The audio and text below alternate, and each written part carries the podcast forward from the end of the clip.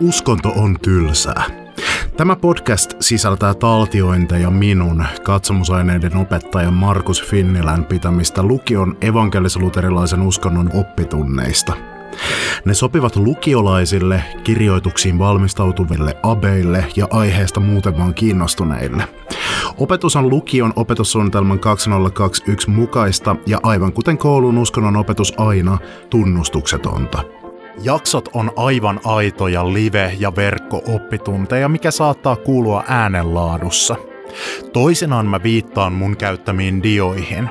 Ja vaikka opetuksen pitäisi olla ymmärrettävä myös ilman niitä, niin sellaisissa tilanteissa, joissa selkeästi oppitunnen runko rakentuu diojen varaan, olen mä linkittänyt ne show notesihin.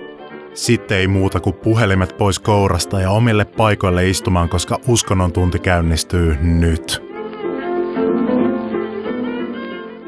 Tuo on karhu, vai onko sittenkään? Emme voi olla asiasta aivan varmoja, koska emme tiedä, mikä on sen oikea nimi. Karhu on nimittäin kiertoilmaisu. Tuon otuksen todellinen nimi on niin pyhä, että sitä ei ole ollut lupa sanoa, minkä takia kielen tutkijoille on hämärän peitossa, että millä nimellä ne ihmiset, jotka Suomessa muinoin asuivat, kutsuivat tuota olentoa. Siitä käytettiin ainoastaan kiertoilmaisuja, niin kuin karhu tai kontio tai mesikämmen tai ohto, jonka Elias Lönnruut väänsi ö, oikeakielisemmäksi pitämänsä muotoon otso, joka on sitten jäänyt meidän kieleemme. Koska todellisuudessa tuon otuksen nimi oli niin pyhä ja se oli niin voimallinen, että sitä ei ollut lupa sanoa. Se oli tabu. Tabulla tarkoitetaan pyhää ja kiellettyä asiaa. Ne ihmiset, joista useimmat suomalaisista polveutuvat, jotka nykyisen Suomen alueella aikoinaan asuivat, he uskoivat, että asioiden nimen ja asioiden synnyn tietämisellä voi saada pienen palan siihen asiaan liittyvää voimaa, maagista voimaa eli väkeä. Tai joutua sen kanssa kosketuksiin, mikä voi olla hyvin kohtalokasta ja vaarallista. Karhua pidettiin monella, monella paikkaa jumalallisena ja pyhänä olentona, toteemieläimenä niin kuin uskontotieteilijät nimittävät. Eläimenä, johon kansalla on erityinen myyttinen sukulaisuussuhde, joka pitää ottaa huomioon kaikessa toiminnassaan. Tällä oppitunnilla minä opetan sinulle suomalaisesta muinaisuskosta, tai Suomen muinaisuskosta, tai vanhasta suomalaisesta kansanuskosta tai Suomen uskosta. Monia nimityksiä. Suomen uskon nimeä käytetään yleensä moderneista uususkonnoista, jotka ovat syntyneet yrityksenä palata takaisin esivanhempien täällä päin maailmaa olleisiin uskomuksia käytäntöihin. Ähm, mutta sitäkin voi käyttää myös näistä muinaisista uskonnoista. Eli tarkoitus on puhua siis siitä, että miten täällä uskottiin, minkälaisia uskonnollisia toimia täällä oli, minkälainen uskonnollinen maailmankuva oli nykyisen Suomen alueella ennen kuin kristinusko juurtui tänne. Mitään Suomea ei oikeasti ollut olemassa. Suomalaisuus tämmöisenä yhtenäisenä kansana tai Suomi yhtenäisenä maana on keksitty vasta joskus 1800-luvulla. Mutta kuitenkin täällä oli ihmisiä, joista polveutuu suuri osa siitä kansasta, joka tänä päivänä muodostaa suomalaiset, jotka puhuivat kieltä ja kieliä, joista Suomen nykyiset murteet ja Suomen yleiskieli myös polveutuu, ja siksi voidaan puhua Suomen muinaisuskosta. Paitsi että karhun monissa nimityksissä, niin tuo muinainen suomalainen uskonto näkyy, tai sen jäänteet näkyy myös monessa muussa jutussa edelleen. Karhu tuossa tuijottaa ensinnäkin tonttua. Tontut, jotka nykyään on meillä puutarhojen koristeita ja joulun hyypiöitä, olivat tärkeitä jumalallisia palvottuja olentoja, kodinhaltijoita, erityis, eri, yksi erikoistyyppi haltijasta. Kalevala, kansalliseepoksemme, jonka Elias Lönnrut kokosi muinaisista, tai, tai siis osa muinaisista ja osa taas vähemmän muinaisista kansanrunoista ja lauluista, heijastelee tiettyjä juttuja Suomen muinaisesta uskonnosta. On kuitenkin hyvä tajuta se, että Kalevala – on ihan totaalisen Elias Lönnruutin sommittelema. Hänhän siis kierteli tuolla Suomen ja Karjalan alueella ja keräili runoja ja sitten katsoi, että no mistä runoista saisi väsättyä semmoisen tarinan, ja muokkasi niitä aivan suruittain vaihtoi sieltä hahmoja ja keksi omia runoja väliin ja kaikkea niin, että se tarina, mikä Kalevalassa on, niin vaikka siellä on monia sellaisia muinaisia myyttejä, niin kuin vaikkapa myyt, myytti Sammosta. Ja monia semmoisia jumalina pidettyjä hahmoja, jumalina pidettyjä hahmoja, niin kuin esimerkiksi Väinämöinen tai Ilmarinen, niin se on kuitenkin nykymuodossaan, se on ihan täysin Elias Lönnruutin muokkaama hänen omin tar- tarpeisiinsa. Ja hyvä kun muokkasi, koska eihän sitä kukaan hullukaan olisi jak- jaksanut lukea, jos se olisi ollut vaan, ihan vaan pelkästään runoja ilman mitään tämmöistä yhtenäistä tarinaa. Mutta on hyvä hoksata, että sekään ei ole sellaisenaan mikään, että muinaiset suomalaiset ovat uskoneet Kalevalan tapahtumiin. Karhu tuossa ajattelee rumia sanoja, ajattelee siinä kahta yleisintä suomen kielen kirosanaa. Jos mietit sanaa kirosana, niin siinä on alkoisa kiro, joka viittaa kiroamiseen. Se on siunaamisen vastakohta. Se on eräs magian muoto, siis mustaa magiaa. Ja osa meidän kirosanoista onkin todella sellaisia sanoja, joilla on uskottu olevan paljon voimaa, eli, eli väkeä muinoin, ja niitä on käytetty kirouksissa ja muissa loitsuissa. Esimerkiksi tämä veellä alkava ruumaan sana, jota tuo karhu ajattelee katsoessaan tuota inhottavaa tonttua, niin sillä, sillä on jotain tekemistä muinaisen tämmöisen niin kuin seksuaalisuus- ja hedelmällisyysmagiaan liittyvien uskomusten kanssa. Uskottiin, että lisääntymiseen liittyy tosi paljon niin kuin maagisia voimia, minkä takia esimerkiksi naisen kehon tämmöisen, tämmöisen niin kuin, ö, hedelmällisyyteen, suvun jatkamiseen liittyviin osiin liittyy semmoista tosi voimakasta magiaa, mitä pystyttiin valjastamaan sitten käyttämällä tuota V-kirjaimella alkavaa sanaa. P-kirjaimella alkava jyrähtävä ärräpää. Puolestaan on ilmeisesti alkujaan Ukkosen Jumalaan viittaava nimitys. Ja lausumalla näitä nimiä ääneen ollaan pystytty käyttämään sen nimen kuvaaman asian voimaa, eli väkeä. Sana haltioitua myöskin kantaa mukanaan kaikuja muinaisesta suomalaisesta luonnonuskonnosta. Se viittaa nykypäivänä siihen, että kun hurmioidut jostakin asiasta, vaikka kun minulla on tämä Espresso Houseista ostettu Salted Caramel Ice Latte, niin minä haltioidun tästä, kun tämä on niin hirvittävän hyvää. Sana haltioituminen tulee uskomuksesta, jonka mukaan toisinaan haltija, eli tämmöinen vähäinen henkiolento, voi ottaa vallan ihmisestä jolloin ihminen joutuu semmoisiin muuntuneisiin tajunnan tiloihin ja hurmiotilaan, hurmostilaan. Tällöin ihminen ei myöskään ole oma itsensä. Myös tuossa ilmaisussa olla oma itsensä me kuullaan muistumia tämmöisestä maailmankuvasta, joka meiltä on jäänyt unholaan, mutta jota ne, jotka meitä edelsivät täällä, ää, jonka he ymmärsivät hyvin konkreettisesti. Ihmisellä uskotti olevan sielu nimeltä itse, tai itse sana siis tarkoitti aiemmin sinun sisintä olemusta, mikä tekee sinusta sinut. Ruumiista erillistä mieltä. Ja silloin kun ihminen ei ollut oma itsensä, niin kysymyksessä oli tila, jolloin joku toinen itse oli saattanut ottaa vallan ihmisestä, esimerkiksi jonkun haltijan itse, jolloin ihminen oli haltioitunut eikä hän ollut oma itsensä. Tai jotenkin muuten ihmisen oma itse oli päässyt luiskahtamaan ulos kehosta ja sitten esimerkiksi shamaanin eli tietäjän täytyy lähteä sitä hakemaan. Suomalainen sanalasku kuuluu sitä kuusta kuuleminen, jonka juurella asunto. Mikä voidaan ymmärtää monella tavalla. Se esimerkiksi tarkoittaa sitä, että kannattaa sopeutua siihen ympäristöön, missä, missä itse on. Mutta mitä ihmeen kuusta kuuleminen? Mit, mitä tämä merkitsee? M- miten minä kuulen jotain kuusta? Tällä on mahdollisesti jotain tekemistä muinaisten suomalaisten puihin liittyneiden uskomusten kanssa. Monesti kyläyhteisössä tai kotipihalla oli pitämyspuu, joka oli pyhä puu, jolle uhrattiin. Se saatettiin mieltä joinakin aikoina niin, että sille puulle uhrattiin, ja toisina aikoina taas siten, että puun haltijalle, joka siinä asui, uhrattiin. Ja mm, uskottiin myös, että maailmaa pitää kasassa semmoinen maailman puu. Ja se, että menestyikö talo, oli riippuvaista siitä, että elettiinkö siellä sen talon alueella asuvien haltijoiden ja tonttujen elämän, tai siis niiden tahdon mukaisesti. Esimerkiksi kun tehtiin navetta, niin oli tosi tärkeää selvittää, että minkä värisistä otuksista se ö, maahinen tai haltija tai tonttu, joka siellä alueella asustaa, tykkäsi. Se selvitettiin sitä, että katsottiin, että minkä värisiä ötököitä siellä pihamaalla asuu. Ja sitten ajatteltiin, että okei, se tämän paikan haltija nyt hyväksyy ton väriset eläimet, Joten hommataan vaan ton värisiä lehmiä. Että jos siellä oli punaisia ötököitä, leppäkerttoja meni paljon siellä, niin sitten hommattiin punertavia lehmiä. Sitä kuusta kuuleminen, jonka juurella asunto, saattaa tarkoittaa sitä, että on tärkeä kotipihan pitämyspuun haltijaa tai, tai tonttua. Sen tahtoa koettaa kuulostella ja ymmärtää ja totella.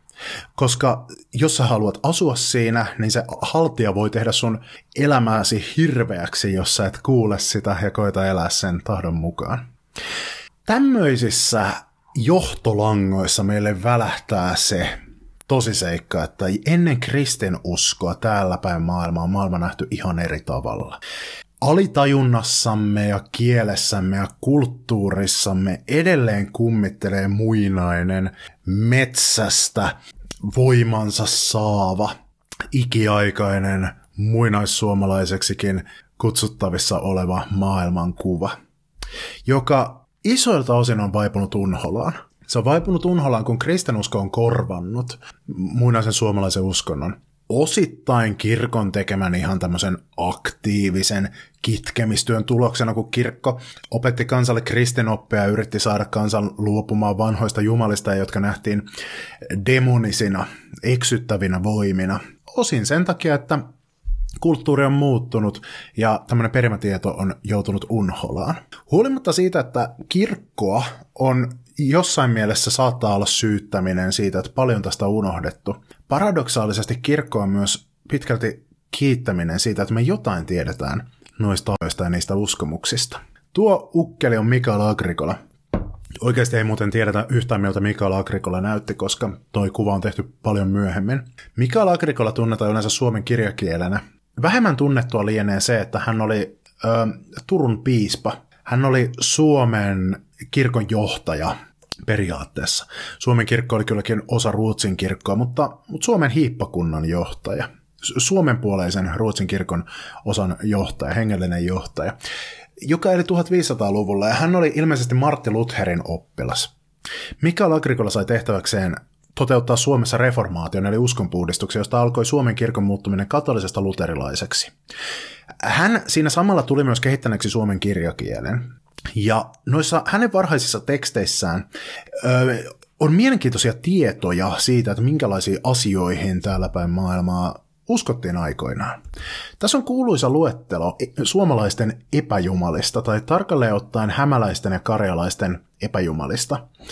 Näitä ei kutsuttu, kutsuttu suomalaisiksi. Suomen äh, sana Suomi rajoittui tarkoittamaan vain sitä aluetta, mitä nykyään kutsutaan varsinaissuomeksi, eli Turun seutua. Mutta tässä on lueteltuna hämäläisten ja karjalaisten epäjumalat, niin kuin Agrikola niitä kuvasi.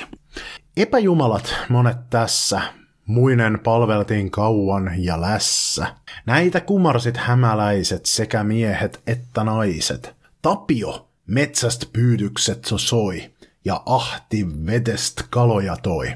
Osittain Agrikolan erikoinen kirjoitustapa johtuu siitä, että että hän joutui itse keksimään, että miten nämä sanat kirjoitettaisiin, osittain siitä, että suomen kielen ääntämys on tosiaan muuttunut jonkin verran 500 vuodessa. Väinämöinen virte takoi, rahkoi kuun mustaksi jakoi. Liekkiö ruohot, juuret ja puut hallitsi ja sen kaltaiset muut. Ilmarinen rauhan ja ilman tegi, ja matkamiehet edes vegi. Turisas antoi voiton sotast, kratti murheen piti tavarast. Tonttu huoneen menon hallitsi kuin piru monta villitsi. Kapeet myös heiltä kuun söit, Kalevan pojat niityt ja muut löit. Siinä on aika lueteltuna hämäläisten jumalia, onko se nyt 12 kappaletta. Tapio on tunnettu. Tapio tarkoitti toisaalta metsää, toisaalta metsän jumalaa. Ahti, veden jumala. Ilmeisesti Ahti oli kehittynyt kuitenkin kristillisestä pyhimyksestä Andreasta, joka oli sitten vääntynyt muotoon Antti ja sitten sitä edelleen muoto Ahti, mutta se oli äh, tämmöinen yksi veden jumalista. Väinämöinen, jonka Agrikola kirjoittaa Äinemöinen, oli jonkinlainen virsien eli laulojen jumala, tämmöinen tietäjäjumala. Kalevalassahan hänet on neutraloitu pelkäksi puolijumalan lisäksi ihmissankariksi. Sitten tuo, mistä Agricola käyttää nimitystä rahkoi, tunnetaan kansanrunoudessa myös nimellä Rahko tai Rahkonen. Hän oli tämmöinen kuun vaiheiden jumala, joka joskus hahmotettiin rosvoksi. Rosvoksi nimeltä Rahkonen, koska kuun pinnan kuvioissa voi hahmottaa sellaisen ukkelin, joka kantaa sellaisen säkkiä vähän niin kuin joku rosvo. Hänen tehtävänsä oli siis huolehtia kuun mustaksi jakamisesta. Liekkiö nimestä voisi päätellä, että hän olisi ollut tulen jumala, ja kenties hän onkin ollut, mutta Agrikolan mukaan hän hallitsi juuria, puita ja sen kaltaisia muita. Liekkiö saattaa myös nimeltään olla sukua skandinaaviselle Loki-jumalalle. Ilmarinen, kun tuossa sanotaan, että teki rauhan ja ilman ja matkamiehet edes vei, niin rauha tässä viittaa rauhalliseen säähän, samoin ilma myös siis sääoloihin, eli hän oli säiden jumala. Turisas on tässä sodan jumala, Turisas tai Tursas tai Iku Turso. Hänen nimessään saattaa olla jonkinlaista yhteyttä skandinaaviseen ukkosen, ukkosen jumala Thoreen, joka tunnetaan myös Marvelin supersankarina. Kratti mahtaa olla ollut jonkinlainen ihmisen omaisuudesta huolta pitänyt jumala. Siltä, no sitähän Agricola taas kirjoittaa. Tonttu, ihan niin kuin Agricola sanoo, huoneen menon hallitsija, eli tonttu oli siis mm, pihapiirin tai kodin haltija. Joidenkin tulkintojen mukaan kehittynyt alkujaan tämmöisestä tulen haltijasta, tulen tämmöisestä hengestä. No mitä ihmeessä? No siten, että kun mm, tosi kauan sitten Suomen alueella asuttiin sellaisissa teltoissa, joita kutsuttiin nimellä kota, ja kodan keskellä oli sitten mm, tuli, tulisia, josta sitten nousi savu tonne ylös niin on jonkinlaisia semmoisia viitteitä siitä, että tuota tulta oltaisiin palvottu ja sille oltaisiin uhrattu. Mutta sitten kun kotaasumisesta siirryttiin kotiasumiseen ja rakennettiin taloja, niin äh, ton tulisijan korvasikin uuni. Ja uuni oli yleensä huoneen perällä. Ja jossain vaiheessa niin alettiinkin ajattelemaan, että se huoneen tai kodin peräosa, se on tontun aluetta tai, tai jumalten aluetta. Ja se laajeni siitä tulesta sitten tavallaan se ajatus semmoiseksi, että se, että se tonttu asustaa siellä uunin sisällä. Että se on sen koti, että se on tämmöinen pieni, pieni olio. Ja että se sieltä käsin sitten hallitsee huonetta. Saunatonttu ajatus myös liittyy siihen, koska siis saunassa on kiuas, eli siinä saattaa olla tämmöinen joku tulenjumalan juttu taustalla. Sana tonttu on myös ilmiselvää sukua sanalle tontti, koska se hallitsi pihapiiriä. Piru esiintyy tuossa Piru monta villitsi. On epäselvä, tarkoittaako Agrikola tässä suomalaisen kansanperinteen tämmöistä pirua, johon on uskottu, vai kertooko tässä siitä, että siis paholainen tässä eksytti suomalaisia, tai siis hämäläisiä, uskomaan näihin. Kapeet, myös heiltä kuun söit, eli kapeet, ihan niin kuin rahko, liittyi kuun vaiheisiin. Kapeet ö, kavensivat kuuta, eli ne söi kuuta, ja niin kuu muuttui kapeammaksi. Ne ainakin joissain versioissa ja joissain tarinoissa hahmotettiin semmoisina koirina tai susina, jotka syö kuuta. Kalevan pojat taas oli, oli semmoisia suuria sankareita, jättiläisiä, joihin ka- kaikenlaiset niin semmoiset erikoiset pinnanmuodot esimerkiksi liitettiin. Mielenkiintoista on se, että Viron kansallisepos on nimeltään Kalevipoeg, joka siis siinä on, se on sukua tuolle Kalevan pojalle. Sen jälkeen Agricola luettelee karjalaisten jumalat, vaan karjalaisten nämät olit, epäjumalat kuin he rukoilit, Ronkoteus ruista annoi, pellon Pekko ohran kasvon soi, viran kannos kauran kaitsi, muutoin oltiin kaurast paitsi. Äkräs herneet pavut nauriit loi, kaalit, linat ja hamput edestoi. Köndös juhtat ja pellot teki, kuin heidän epäuskons näki. Ja kuin kevät kylvä kylvettiin, silloin ukon malja juotiin. Siihen haettiin ukon vakka, niin juopui piika että akka. Siitä paljon häpiää siellä tehtiin, kuin sekä kuultiin että nähtiin. Kuin rauni ukon naini härsky jalosti ukoi pohjasti pärsky. Se siis annoi ilman ja uuten tulon, kekri se lisäis karjan kasvor. Hiisi metsäläist ö, vei voiton, veten eme vei kalat verkkoon, Nyrkkes oravat annoi metsäst, hittavainen toi jäneksestä pensast. Avattakoon näitäkin hieman. Ronkoteus, tosiaan rukiin jumala. Anteeksi. Toinen maanviljelykseen liittyvä jumala Pellon Pekko. Tunnettiin myös Peltopekkana ja mu- muuna semmoisena. Virankannos tai Virokannas oli kauran jumala ja tällä tota niin, maanviljelykseen liittyvällä alueella jatkaa myös noin seuraavat. Agres liittyy ilmeisesti nauriisiin, niin kuin tuossa sanotaan. Joissakin Suomen murteissa semmoista kaksoisnaurista, eli naurista, joka on sille jakautunut, tai, tai niin kuin näyttää siltä, että kaksi eri naurista on yhdistynyt toisiinsa, niin niitä sanotaan tänäkin päivänä ägräksi siellä täällä, mutta hän on siis ollut jonkinlainen tämmöinen ö, jumaluus, joka nauriita ja muita tämmöisiä on hallinnut. Köndös ilmeisesti on köntys, joka nykyään tarkoittaa kielessä haukkumasanaa jonkinlaiselle kömpelölle tyypille, mutta hän on siis ollut myös jonkinlainen tämmöinen pelto, peltojumala. Sitten täällä puhutaan Ukosta ja Raunista. Ukko on ollut Ukkosen jumala, ja Rauni taas yleensä ymmärretään Ukon vaimoksi, Ukon naini, tuolla sanotaan naini voisi olla tämmöinen hassusti kirjoitettu muotosanasta nainen. Rauniin ilmeisesti jotenkin liittyy pihlajat, eli pihlajille uhrattiin Raunin kunniaksi, ja hän oli siis Ukon puoliso ehkä. Ukko, ylijumala, tämmöinen ilmaisu tunnetaan. Ö, alkujaan ukko ylijumala, se yli on tarkoittanut ihan sitä, että hän hallitsee ylhäisiä asioita, eli ukko aiheutti ukkosen, ja ukkonen on ylhäällä. Myöhemmin se alettiin kristinuskon vaikutuksesta ymmärtämään tämmöisenä korkeimpana jumalana, ja samaistettiinkin kristinuskon jumalaan. Tuossa mainitaan ukon maljan juomisen tai ukon vakan juominen, joka on ollut tärkeä juhla muinoin äh, nykyisen Suomen alueella. Itä-Suomessa varsinkin, mihin nämä jälkimmäiset jumalat liittyvät. Kekri on myös ollut tärkeä jumala. Täällä Kekri esiintyy Agrikolalla myös jumalan nimenä. Se on ollut siis juhla ennen kaikkea syksyn, syyspäivän tasauksen tietämillä ollut sadonkorjuujuhla. Hiisi on monimerkityksinen sana.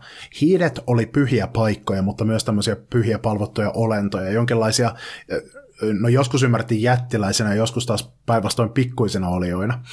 Suomalainen muinaisuskonto ei ole ollut mikään yhtenäinen juttu, ja sen takia tästä kaikesta on tosi monia versioita, koska joka puolella meidän nykyisen maamme aluetta oli vähän omanlaisensa uskomukset. Veden emä on sitten tämmöinen naispuolinen veden henki. Myös maaemään uskottiin, eli äitimaahan, ja veden, veden emä on ollut siis tämmöinen veden, veden jumala. Hän on ollut hän on niin kuin alkuperäisempi kuin Ahti. Niin kuin jo mainitsinkin, niin Ahti on kristinuskon vaikutusta. Pyhimys Andreas, joka oli, oli siis Pietarin veli raamatus, ja Pietari ja Andreas oli kalastajia. Niin Andrealta rukoiltiin, että Antti Anna Ahvenia, ja sitten se vaihtomuoto on siis, että Ahti Anna Ahvenia. Mutta veden emä on alkuperäisempi. Nyrkkes tuossa taas on ää, nainen, jumalatar, joka tunnetaan myös nimellä Nyyrikki. Nyrkki saattoi joissakin taruissa olla Tapion vaimo, metsäjumalan vaimo, joissakin taas Tapion tytär. Hittavainen taas on yksi muoto Jänisten jumalan nimestä. Kuvaan tätä Kuopiossa ja mielenkiintoisesti Kuopiosta tunnetaan semmoinen muoto, että toi Jäniksen jumala olisi ollut täällä tunnettu nimellä Kuiktilassi hittavainen ja kuiktilassi kuulostaa ihan erilaisilta, mutta kielitieteellisesti niillä on jotain tekemistä toisen, toistensa kanssa. K ja H-kirjain on jo, joitakin tämmöisiä äänne muunnoksia käyneet tai äänenvaihdoksia käyneet niin toistensa välillä. Tämän kaltaisista lähteistä me tiedetään jotain suomalaisesta muinaisuskonnosta, mutta tämä on ihan pieni välähdys. Ja sen takia se, että mihin uskoi oikeasti muinaiset suomalaiset, tai siis hämäläiset, karjalaiset ja muut, niin se on tutkijoiden päättelemää. Se on päätelty paitsi näistä teksteistä, niin myös kansanperinteestä, runoudesta, jota keräsi matkoillaan Elias Lönnruut ja muut 1800-luvun ja sitä vanhemmat ja jonkin verran sitä uudemmat runojen keräjät matkoillaan. Sitten on päätelty ähm, esimerkiksi suomalaisten sukukansojen paremmin säilyneistä traditioista ja uskonnoista, eli mitä on huomattu vaikka, että kun on sukukansoja vaikka virolaiset, vepsäläiset, karjalaiset, udmurtit, unkarilaiset, ollaan tutkittu esimerkiksi, että no mitä yhteisiä piirteitä näillä on, ja sillä tavalla pyritty ennallistamaan se, että minkä, minkä kaltaiseen maailmankaikkeuteen ollaan uskottu ja minkälaisiin jumaliin. Tässä tuleekin nyt tämmöinen muinaissuomalainen maailmankuva yleistyksenä, eli minkä näköiseen maailmaan on uskottu. Tämä on yleistys, mikä tarkoittaa sitä, että kaikki ei ole uskoneet näin.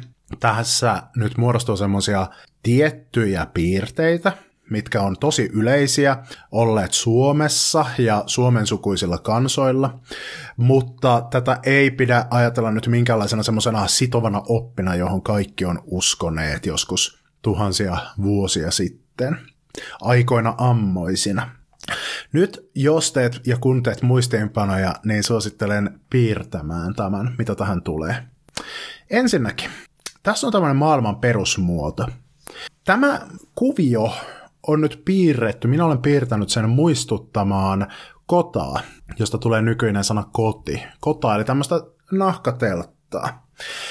Maailman kaikkeus ymmärrettiin siten, että me ollaan litteän maankamaran päällä ja meidän yllämme on taivaan kansi, joka hahmotettiin jotenkin tämmöisenä siis telttakangasta muistuttavana. Sitä ei välttämättä nyt ajateltu tällainen teräväkärkisenä niin kuin ylhäällä, mutta koska esimerkiksi ajateltiin näin, että sen nämä reunat saattoi lepattaa vähän niin kuin teltan reunat, ja puhuttiin niin pylväästä, mikä pitää sitä kasassa ja muuta, niin halusin nyt korostaa tätä yhteyttä tähän kotaan, jotta sä ymmärrät, että millä tavalla muinaiset suomalaiset kenties ajattelivat tämän maailmankaikkeuden. No nyt tässä on tämmöinen tärkeä rakenne, koska tässä periaatteessa hahmottuu kolme osaa. Tässä on ton teltan sisäinen alue, teltan yläpuolella ja teltan alapuolella oleva alue. Ja tässä muinaissuomalaisessa maailmankuvassa uskottiinkin niin sanottuun kolmikerroksiseen maailmankuvaan. Taivaan kannen yläpuolella oli ylinen ja maankamaran alapuolella oli alinen. Niillä oli muitakin nimiä. Alinen tunnettiin myös nimellä Manala, joka tulee ilmeisesti sanoista maan alla. Tämä välissä oleva alue, joka on taivaankannen alapuolella, mutta maankameran yläpuolella, siitä saatettiin käyttää vaikkapa nimitystä keskinen, mutta oli muitakin nimityksiä. Käytettiin myös ihan nimitystä maa-ilma, eli siellä on maata ja siellä on ilmaa. Tähdet olivat tuossa taivaan kannessa kiinni olevia valoja. Ainakin jotkut suomalaisten sukukansoista ajattelevat tähtien olevan reikiä suuressa telttakankaassa. Eli sitenkin ne voitiin hahmottaa. Tämmöinen käsitys on voinut muodostua siitä, että kun oot asunut nahka, nahasta tehdyssä kodassa, ja sitten siinä on ollut jotain pieniä reikiä, ja päivällä oot siellä hengaillut, ja siellä on ollut pimeä siellä teltan sisällä, mutta sitten valo on tuikkinut niistä pienistä reistä kuin tähdistä, niin on ollut luonnollista, että on syntynyt tämmöinen joko ihan konkreettinen tai sitten semmoinen metafora siitä, että tähdet ovat myös reikiä tuossa suuressa ää, telttakankaassa, joka meidän, meidän yläpuolellamme meitä verhoaa. Toisinaan toisissa versioissa, mitä taruja on olemassa, niin hahmotettiin, että tuo taivankansi olisikin sen sijaan pronssia tai jotain muuta metallia, eli tämä ei ole suinkaan semmoinen niin yhtenäinen juttu. No nyt täällä keskisessä sitten asusti ihmiset ja eläimet ja aurinko ja kuukin myös kiersi tuolla niin taivaankanne alla täällä tässä niin välimaastossa. Kolmikerroksinen maailmankuva, me asutaan tässä keskikerroksessa. Myös Ylisessä ja Alisessa oli asukkaita. Ylisessä oli esimerkiksi jotain jumalia ja Alisessa sitten omia henkiään. Yleinen myytti oli ajatus maailmanpuusta. Maailmanpuusta, joka pitää kosmosta kasassa. Eli tämmöinen suunnaton puu, jonka oksilla oli taivaan tähdet, jonka juuret meni tonne aliseen. Näin tämä maailmanpuu yhdistää nämä maailman kolme kerrosta, eli ylisen, keskisen ja alisen. Joissakin taruissa tuo maailmanpuu oli nimeltään Suuri Tammi. Kalevalassa oleva kertomus Sammosta, ikuisen rikkauden ja onnen lähteestä, tämmöisestä taikamyllystä, joidenkin tulkintojen mukaan on kehittynyt tämmöisistä maailman puuhun liittyvistä uskomuksista, jolloin toi Sampo olisi tarkoittanut alun perin tätä maailman puuta tai maailman patsasta. Ajateltiin joskus myös, että tämä kasvaa semmoisella maailman vuorella, tämä maailman puu. Mistä tämmöinen ajatus oli tullut? No ainakin tämä on hyvin yleinen. Siis hirvittävän monella kansalla on tämmöinen käsitys maailmanpuusta, joka jotenkin liittyy aikojen alkuun ja maailman kasassa pysymiseen. Naapureillamme viikingeillä oli uskomus Yggdrasil-puusta, maailmanpuusta, joka yhdistää eri maailmat. Öö, muinaisessa lähi oli elämänpuutarinoita, ja näitä on niin kuin ympäri maailmaa. No sitä voi miettiä. Yksi semmoinen aika houkutteleva ajatus on se, että se liittyisi jotenkin linnunrataan. Me, jotka eletään keinovalojen keskellä, harvoin nähdään linnunrata koko loistossa, mutta linnunrata näyttää vaalealta, haarautuvalta puulta, joka menee taivaan halki. On ihan mahdollista, että nämä maailmanpuun myytit tulisivat tuosta linnunradasta. Joissakin suomalaisissa äh, muinaisuskon tämmöisissä taruissa, jotka on säilyneet meille, Kerrotaan sitä, että aikojen alussa se maailmanpuu kaadettiin, eli vaikka yleinen olikin tämmöinen ajatus, että se on pystyssä se maailmanpuu ja kannattelee kaikkea, niin oli myös sellaisia versioita, että se on aikojen alussa kaadettu. Esimerkiksi, no Kalevalaan on päätynyt semmoinen eräs muoto semmoisesta tarinasta, jossa maailmanpuu peittää auringon niin, että se ei paista, mutta sitten se kaadetaan ja auringonvalo taas pääsee paistamaan siinä on nähty semmoista linnunrataan liittyvää symboliikkaa, koska linnunrata menee, se menee nimenomaan sivuttain ja sitten siinä on niinku kaksi haaraa, jotka menee tossa. Niin sen olisi joku voinut ajatella semmoisena kaatuneena puuna. Kukapa tietää, tämä on ihan vain silkkaa spekulaatiota. Pohjan tähti, eli taivaan naula, oli sitten maailmanpuun latvassa, korkeimmalla kohdalla tätä kaikkea. Pohjan tähtihän on se on, niinku, se on se tähti, jonka ympäri kaikki muut tähdet kiertää tai se on niin kuin suurin piirtein keskellä sitä kiertokohtaa. Muinaisessa suomalaisessa uskonnossa, niin kuin muissakin luonnonuskonnoissa, tähti taivaan tapahtumien tarkkailu oli, se oli juttu, ja siellä nähtiin semmoisia pyhiä asioita ja kunnioitettuja asioita, ja pohjan tähti, sen havaittiin olevan, olevan tuolla niin kuin keskellä. Taivaannaula-sana tulee siitä, että sen, sen ajateltiin vähän niin kuin ajateltiin, että toi niin kuin taivaan kansi on vähän niin kuin jotenkin siinä kiinni, että vähän niin kuin se olisi naulattu siitä, koska taivaan kansi sitten pyörii sen ympärillä. Nimitys, jonka luonno, anteeksi, uskontotieteilijät on antaneet uskolle, jonka mukaan kaikkialla on henkeä ja sieluja, on animismi. Muinainen suomalainen maailmankuva oli animistinen. Se merkitsee sitä, että kaikkialla on tietoisuutta, kaikkialla on henkiä, kaikkialla on sieluja. Vedellä on sielu, maalla on sielu, puulla on henki, ilmalla on jumalansa, karhulla on oma jumala ja henki ja haltia, ihan kaikella kaikessa. Jumalat oli yksi, tämmöisten henkien muoto, jumalia oli siis monia. Eri luonnon asioille oli omat jumalansa, niin kuin jo tuossa mainittiin tuossa Agrikolan tekstissä, niin esimerkiksi Tapio oli metsän jumala. Ilmeisesti eri aikakausina on ollut erimoisia käsityksiä siitä, että onko metsä itsessään sama asia kuin Tapio. Onko Tapio semmoinen ukkeli, joka siellä metsässä elää ja hallitsee sitä? Onko joka metsällä oma Tapio? Valitse siitä mieluisasi. Tämä on kehittynyt historian varrella tai esihistorian varrella. Suomessahan esihistoria jatkuu aina tonne 1100-luvulle asti, koska vasta siitä ajalta on sitten kirjoitettua tietoa, eli paljon pidempään kuin monessa muussa paikassa. Haltijat oli semmoisia vähäisempiä henkiolentoja, eli haltijat oli semmoisia rajatumpia, että jumalat oli jotenkin ilmeisesti vähän semmoisia universaaleja, että tyyli Tapio hallitsi niinku kaikkia metsiä kaikkialla, mutta sitten oli niinku tietyn paikan haltioita. haltiasta erikoisversio oli siis Tonttu, joka on jo mainittu. Haltijat saattoi olla hyviä tai pahoja tai siltä väljeltä. Emu oli eräs tämmöinen henkiolento. Emu-sanalla lienee jotain tekemistä sanan emo kanssa, koska emu oli jonkin tämmöisen, se on vaikea selittää se on tavallaan niin kuin, no vaikka karhun emu on jossakin muodossa semmoinen kaikkien karhujen äiti, mutta ei niin kuin historiallisesti, vaan se on jotenkin kaikkia karhuja yhdistävä tämmöinen sielu, joka, josta niin kuin karhut jatkuvasti saa voimansa, mitä niillä on.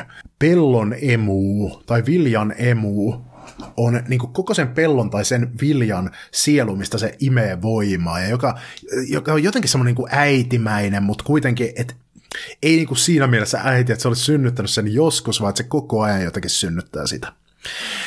Yksi semmoinen animismin ilmenemismuoto oli myös usko maahisiin, maan alla asuvaan kansaan, jotka ajateltiin pienenä ihmisinä ja joissakin versioissa ainakin tämmöisinä pitkänenäisinä tyyppeinä. Maahiset oli tärkeää huomioida kaikessa toiminnassa, koska tämä maa, minkä päällä me kävellään, se oli, se oli pyhää. Ja pyhä on paitsi hyvää, niin myös vaarallista. Ja yksi niistä vaaran muodoista johtuu siitä, että maahiset hengailee tuolla maan alla ja ne hallitsee tätä kaikkea. Joidenkin tulkintojen mukaan maahisusko on kehittynyt vainajauskosta eli kuolleiden palvonnasta ja kunnioituksesta, mutta se ei ole varma eikä kaikkien jakama käsitys. Mutta maahiset oli kauhean kiinnostuneita siitä, että mitä maan päällä tapahtuu. Ja siitä syystä, jos ihmiset rupes käyttäytymään typerästi, niin siinä sitten kävi niin, että maahiset kosti. Oli tosi tärkeää tietää, että mitä ne maahiset tahtoo. Öö, miten ne kosti? No esimerkiksi sairauksilla. Maahinen on tarkoittanut myös monenmoisia sairauksia suomen kielessä aiemmin. Esimerkiksi erilaisia ihottumia kutsuttiin maahisiksi, koska ne johtu maahisista. Öö, maan alla asuvista tyypeistä, eli siitä tulee tuo nimi maahinen, se viittaa siis maahan ja maan alla asuvaan otukseen, jotka oli ilkeitä. Toinen tämmöinen sairauden muoto oli esimerkiksi noidannuoli. Noidannuoli tuli siitä, että kun noita, eli shamaani oli suuttunut jollekin tyypille, niin se saattoi ampua nuolella sitä tyyppiä esittävää kuvaa. Ja sitten kun se osui siihen kuvaan, niin sitten siihen tyyppiinkin sattui, koska siinä oli tehty sellaisia ilkeitä taikoja. Sen takia nykyäänkin monesti sanotaan äkillistä lihas särkyä noidan nuoleksi. Se, se, se kantaa siis mukanaan kaikua sen kaltaisesta uskomuksesta. Uskottiin väkeen. Väki on maaginen voima ihan kaikessa. Luonnon uskonnoille on hyvin tyypillistä tämmöinen usko siihen, että kaikkialla on maagista voimaa, jota, joka antaa voiman kaikelle, millä on voimaa, ja joka oikeanlaisella keinoilla voidaan myös valjastaa ihmisen käyttöön. Karhulla oli oma väkensä, puulla oli oma väkensä, vedellä oli oma väkensä, maalla oli oma väkensä. Uskontotieteessä tämmöisiä uskomuksia kutsutaan nimellä mana. Mana tarkoittaa siis luonnossa piilevää tämmöistä valjastamatonta maagista voimaa, johon sitten magia perustuu. No Suomessa sitä kutsuttiin nimellä väki. Tämän sanan merkitys on siis muuttunut vuosisatojen kuluessa. Nykyään se tarkoittaa porukkaa. Se saattaa liittyä siihen, että jos ajatellaan, että jokaisella ihmisellä on jonkin verran väkeä, semmoinen pieni kipinä taikuutta, niin sitten kun on paljon ihmisiä, niin siellä on sitten paljon väkeä. Ja sen takia me sanottaisiin niin nykypäivänä väeksi sitä, kun on paljon porukkaa. Se voi kenties ajatella näin. Edelleenkin joskus voimakkaita asioita sanotaan väkeviksi, koska väki on tai, taianomaista voimaa, jota sitten, joka halli, hallitsi maailmaa. Ihmisestä uskottiin, että meillä on monta sielua. Tämmöinen uskomus ainakin tunnetaan, että ihmisellä oli kolme tämmöistä sielua tai henkeä. Löyly, itse ja luonto. Löyly-sana tarkoitti elämänvoimaa. Se oli siis henki, mikä pitää sut hengissä – mikä yhteys silloin saunan löylyyn? No ainakin se, että kun sieltä saunasta nousee se höyry, me nähdään se, niin se näyttää ihan samalta kuin se, kun sä talvella meet tuolla pihalla ja sitten sun sisältä tulee sun elämän voimasi sun nenästä ja suusta, niin se näyttää samalta. Ja siinä kohtaa, kun ihminen kuolee eikä enää elä, niin sitten se löyly lakkaa nousemasta sieltä. Ja tämä löyly sitten tavallaan niin kuin palautui luontoon siinä kohtaa, kun ihminen kuoli. Se siis tarkoitti tämmöistä elämän voimaa. Saattoi olla myös, että saunassa, kun heitettiin löylyä, niin se saatettiin ymmärtää jotenkin tämmöisenä henkiolentona, eli tämän voi ajatella kumpaan tahansa suuntaan tämän löylysanan merkityksen vaihtelun. Sitten meillä oli yksilösielu itse, josta jo puhuin. itse on siis se sun persoona, joka tekee sinusta sinut. Kun ihminen kuoli, niin uskottiin, että itse meni Vainajalaan, Manalaan, Tuonelaan, joka usein ajateltiin, että se on tuolla maan alla. Siinä ei merkannut sitten se, että olitko tehnyt hyvää vai pahaa, eli ei ollut tämmöistä taivas- ja helvettikäsitystä. Mutta kylläkin merkkasi se, että, että pitikö sitten jälkipolvet sun muistoa yllä vai ei? Uhrattiinko sulle ja kunnioitettiinko sua? Jos ei kunnioitettu, niin sitten joku vainaja saattoi tulla tekemään ilkeyksiä.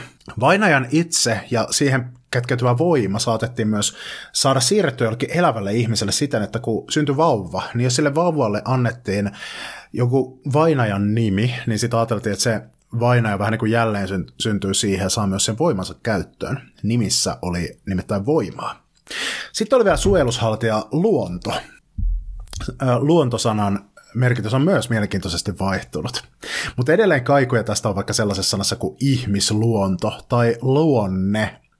Luonto oli haltija, tämmöinen siis erillinen henkiolento, joka kulki ihmisen rinnalla, joka, jota ei ollut ihan pienillä lapsilla, vaan se sitten tuli sille lapselle jossakin kohtaa. Se näytti samalta kuin se ihminen itse – Toisenaan ajateltiin, että ihmisen varjo on se sama asia kuin luonto.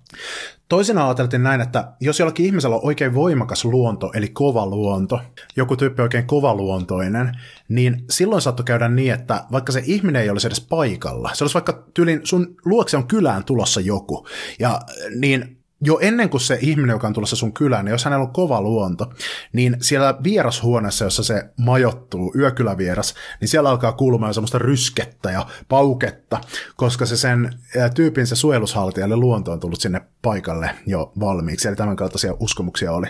Etiäinen oli yksi tähän luontouskoon liittyvä juttu. Etiäisellä tarkoitetaan sitä, että, että on, no, no just silleen, että on kuulevina vaikka, että okei, nyt on ovella joku tyyppi, tai näkee ikkunasta, että aha, tuolta tulee nyt toi mun kaveri, mutta sitten se ei oikeasti vielä tuukkaan, se tulee vasta tunnin päästä. Niin tämäkin ymmärrettiin, että no tässä on kysymys luonnosta. En tiedä, onko sinulle tuttua ilmiö, että tunnet, että taskussa värisee puhelimen värinähälytys, ja sitten kun koitat, niin ei oikeasti värisekään. Kenties meidän ö, maassamme muinoin eläneet ihmiset, joista useimmat meistä polveutuu, olisivat ymmärtäneet senkin jonkinlaisena tämmöisenä puhelimen luontona, joka siellä ryskää menemään. Tämä kaifari tässä on kaveri, jolla on päässään tämmöinen eläimellinen sarvihattu, kädessään rumpu, toisessa kädessä sauva ja nuotteja ympärillä. Hän on tietäjä. Tietäjä oli hengellinen johtaja, joka kykeni manipuloimaan maailman väkeä, jolla oli salaisia tietoja maailman toiminnasta ja taikuudesta ja taruista ja nimistä ja asioiden synnystä, ja joka kykeni tekemään tämmöistä hengellistä matkaa, että se, sen itse kykeni matkustamaan maailman kolmen kerroksen välillä. Esimer- esimerkiksi kun piti sairauksia hoitaa, niin jos johonkin oli iskenut vaikka maahinen, niin sitten sen tietäjän täytyy lähteä kukistamaan tuonne aliseen vaikka jotain maahista tai neuvottelemaan niiden kanssa. Tai yliseen hakemaan jotain jumalten tietoa. Miten tälle äh, hengelliselle matkalle sitten lähdettiin? Siinä on ilmeisesti käytetty ainakin rytmikästä musiikkia, loitsuja sekä jonkinlaisia tämmöisiä taikajuomia, huumaavia aineita, joilla on pyritty pääsemään semmoisiin muuntuneisiin tajunnan tiloihin, jotka on sitten tulkittu tämmöisenä ö, henkimaailman menemisenä. Tietäjäuskoon liittyy myös ajatus semmoisista apuhengistä, eläinhahmoisista apuhengistä, jotka avustaa tietäjä sillä matkallaan. Uusi tietäjä koulutettiin monesti silleen, että se aiempi tietää näki, että jossakin tyypissä oli jotain erikoista. Tyyliin joku tyyppi oli vaikka tosi taipuvainen vaipumaan johonkin transsitilaan, tai jos ihmisen silmät oli eri väriset, tai jotain muuta erikoista oli siinä, niin monesti sitten se aiempi tietäjä tunnisti, että okei, tosta mä nyt koulutan uuden tietäjän, ja häntä sitten alettiin vihkimään näiden taikajuomien, taikasanojen ja tarujen saloihin, ja hän oli semmoinen siis yhteisön tukipilari, parantaja ja niin edelleen. Uskontotieteilijät kutsuu tiete- tietäjiä nimellä shamaani. Se tulee jostakin siperialaisesta kielestä, toi sana shamaani. Suomalaiset eivät kutsuneet niitä shamaaneiksi aikoinaan. Sen sijaan käytössä oli tietään lisäksi sellaisia sanoja kuin noita, myrrysmies, intomies, mm, runooja ja joitakin muitakin. Keskeisiä riittejä oli uhrit ja loitsut. Hiidet oli pyhiä paikkoja edelleen tunnetaan joitakin semmoisia hiisiä, jotka on kansanperinteessä säilyneet. Ne on monesti olleet sellaisia jotenkin erikoisen näköisiä luontopaikkoja, joissa on tunnettu semmoista pyhyyttä. Hiisi tarkoitti paitsi sitä paikkaa, niin myös olentoa, joka siellä paikassa asui. Niihin käytiin uhraamassa. Esimerkiksi oli tämmöisiä kuppikiviä, eli kiviä luonnossa oli joko kaiverrettu tai sitten luonto oli muovannut semmoisen niin kuin, äh, kuppimaisen syvennyksen, ja niihin käytiin laittaa uhreja. Tontuille uhrattiin kotona uhreja, saattoi olla tontulla oma huone ja sinne sitten vietiin ruokaa sille joka päivä.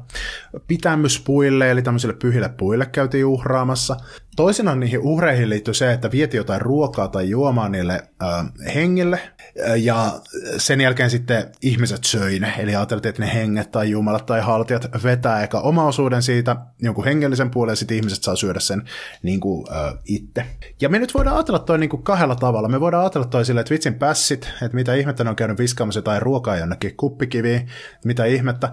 Tai sitten me voidaan ajatella se silleen, että siinä on siis mielettömän kaunis ja arvokas ja viisas symboliikka. Että siinä, siis mistä siinä on kysymys, niin siinä on kysymys siitä, että kun otetaan luonnolta jotain, niin jokaisesta asiasta niin tunnetaan kiitollisuutta luontoa kohtaan, mikä meille tarjoaa meidän elämän. Ja ei niin oteta luonnolta pois mitään semmoista, mitä ei voida antaa takaisin. Eli pyritään tällaiseen tasapainoon, jota symboloi sitten tämä niin kuin uhrikäytäntö, että mä vien, vien sinne luontoon, mä vien sille puulle, jonka juurella mun asunto on, mä vien sille sitä ruokaa, ja sitten mä syön ne kyllä itse sen jälkeen. Niin se voi ajatella näin, että tämä treenaa ihmisen ja yhteisön mieltä näkemään oman suhteensa luontoon semmoisena vastavuoroisuutena. Ja jos meillä olisi tämmöinen käsitys luonnosta, niin enpä tiedä, elettäisikö me nyt niin kuin ilmastonmuutoksen aikaa, joka johtuu isosti siitä, että tämmöisestä ajatuksesta on luovuttu. Eli tämän voi halutessaan nähdä näin. Minä ainakin tykkään ajatella tälle. Loitsut, Loitsut oli sellaisia runomuotoisia. Useimmiten ne runot on sellaisia, että siinä on niinku kahdeksan tavua, sit vaihtuu aina säe, taas kahdeksan tavua, kahdeksan tavua, kahdeksan tavua. Sitä sanotaan nykyään kalevalaiseksi runomitaksi meidän kansalliseepoksemme mukaan. Jos sinua kiinnostaa lukea muinaisia suomalaisia loitsuja, niin kaikki tunnetut löytyvät osoitteesta skvr.fi, Suomen kansan vanhat runot, missä on digitaalisesti sinne kerättynä kaikki nykypäivän säilyneet runot ja kansanlaulut. Sieltä pystyy filtteröimään loitsut. Ne on monesti semmoisia tosi pitkiä, laulettuja, ja yleensä niissä jotenkin selostetaan jonkun asian syntyä, koska ajateltiin, että jos sä tunnet jonkun jutun synnyn, niin sit sä saat sen voiman käyttöösi. Tämä mä jo sanoinkin, eli usein vainajalla sijoitettiin aliseen. Vainajien kunnioitus tärkeää. Viimeisenä pointtina. Tämä muinainusko ja tietäjäperinne ja loitsimisperinne eli hyvin pitkään kristinuskon rinnalla. Eli ei ollut silleen, että kun kristinusko tuli Suomeen, niin siinä kohtaa loppui sitten tämä muinaisusko. Jos näin olisi ollut, niin me ei tiedettäisi tästä mitään, koska eh, ei muinaisina aikoina ennen kristinuskoa täällä osattu kirjoittaa mitään. Vaan tämä sinnitteli ja säilyi eh, muodossa tai toisessa, tämä tietäjäperinne ja eh, niin kuin elävänä traditiona aina tuohon 1900-luvun alkuun asti. Eli siis sata vuotta sitten elettiin tämän viimeisiä aikoja. Ja oltiin oltu jo tuhat vuotta siinä kohtaa melkeinpä, niin kuin oli ollut kristiuskoa täällä maassa. Ja kirkkokin virallisesti niin kuin 800 vuotta. Mutta siitä huolimatta edelleen niin kuin, oli tämmöisiä kansanparantajia ja muita. Ja nykyään näitä on niin kuin koitettu elvyttää. Jotkut ihmiset, tämmöiset suomeuskoiset ihmiset, koettaa niin kuin harjoittaa näitä, näitä juttuja mutta se on epäselvää, että onko niillä semmoista yhteyttä enää siihen niin kuin sukupolvien ketjuun, ö, koska tämän lopetti sitten tämmöinen niin kuin kaupungistuminen, teollistuminen, eka ja toka maailmansota, sen kaltaiset asiat, mitkä niin kuin myllersi tämän maailman uusiksi. Onneksi paljon kansanperinnettä kerättiin muistiin, minkä takia me voidaan edelleen kuunnella, mitä esivanhemmat, mitkä, mikä oli heille tärkeää mikä oli heille arvokasta, miten he elämänsä elivät ja mitä meillä on kenties opittavana heiltä. Moikka! Ja siinä oli tämänkertainen Uskonto on tylsää. Tämä ohjelma on spin-off mun toisesta podcastista Harhaoppia, joka sisältää epätervettä teologiaa ja vääriä vastauksia elämän suurimpiin kysymyksiin. Jos huomasit tässä jaksossa jotakin asiavirheitä tai muuta epäilyttävää, niin laita ihmeessä mulle sähköpostia osoitteeseen harhaoppia at gmail.com. Mä oon kiitollinen, jos teet näin, koska sitten mä pääsen lisäämään korjatut tiedot tämän jakson kuvausteksteihin jälkikäteen. Mutta nyt oppitunti on ohi, hyvää päivän jatkoa, ei läksyä.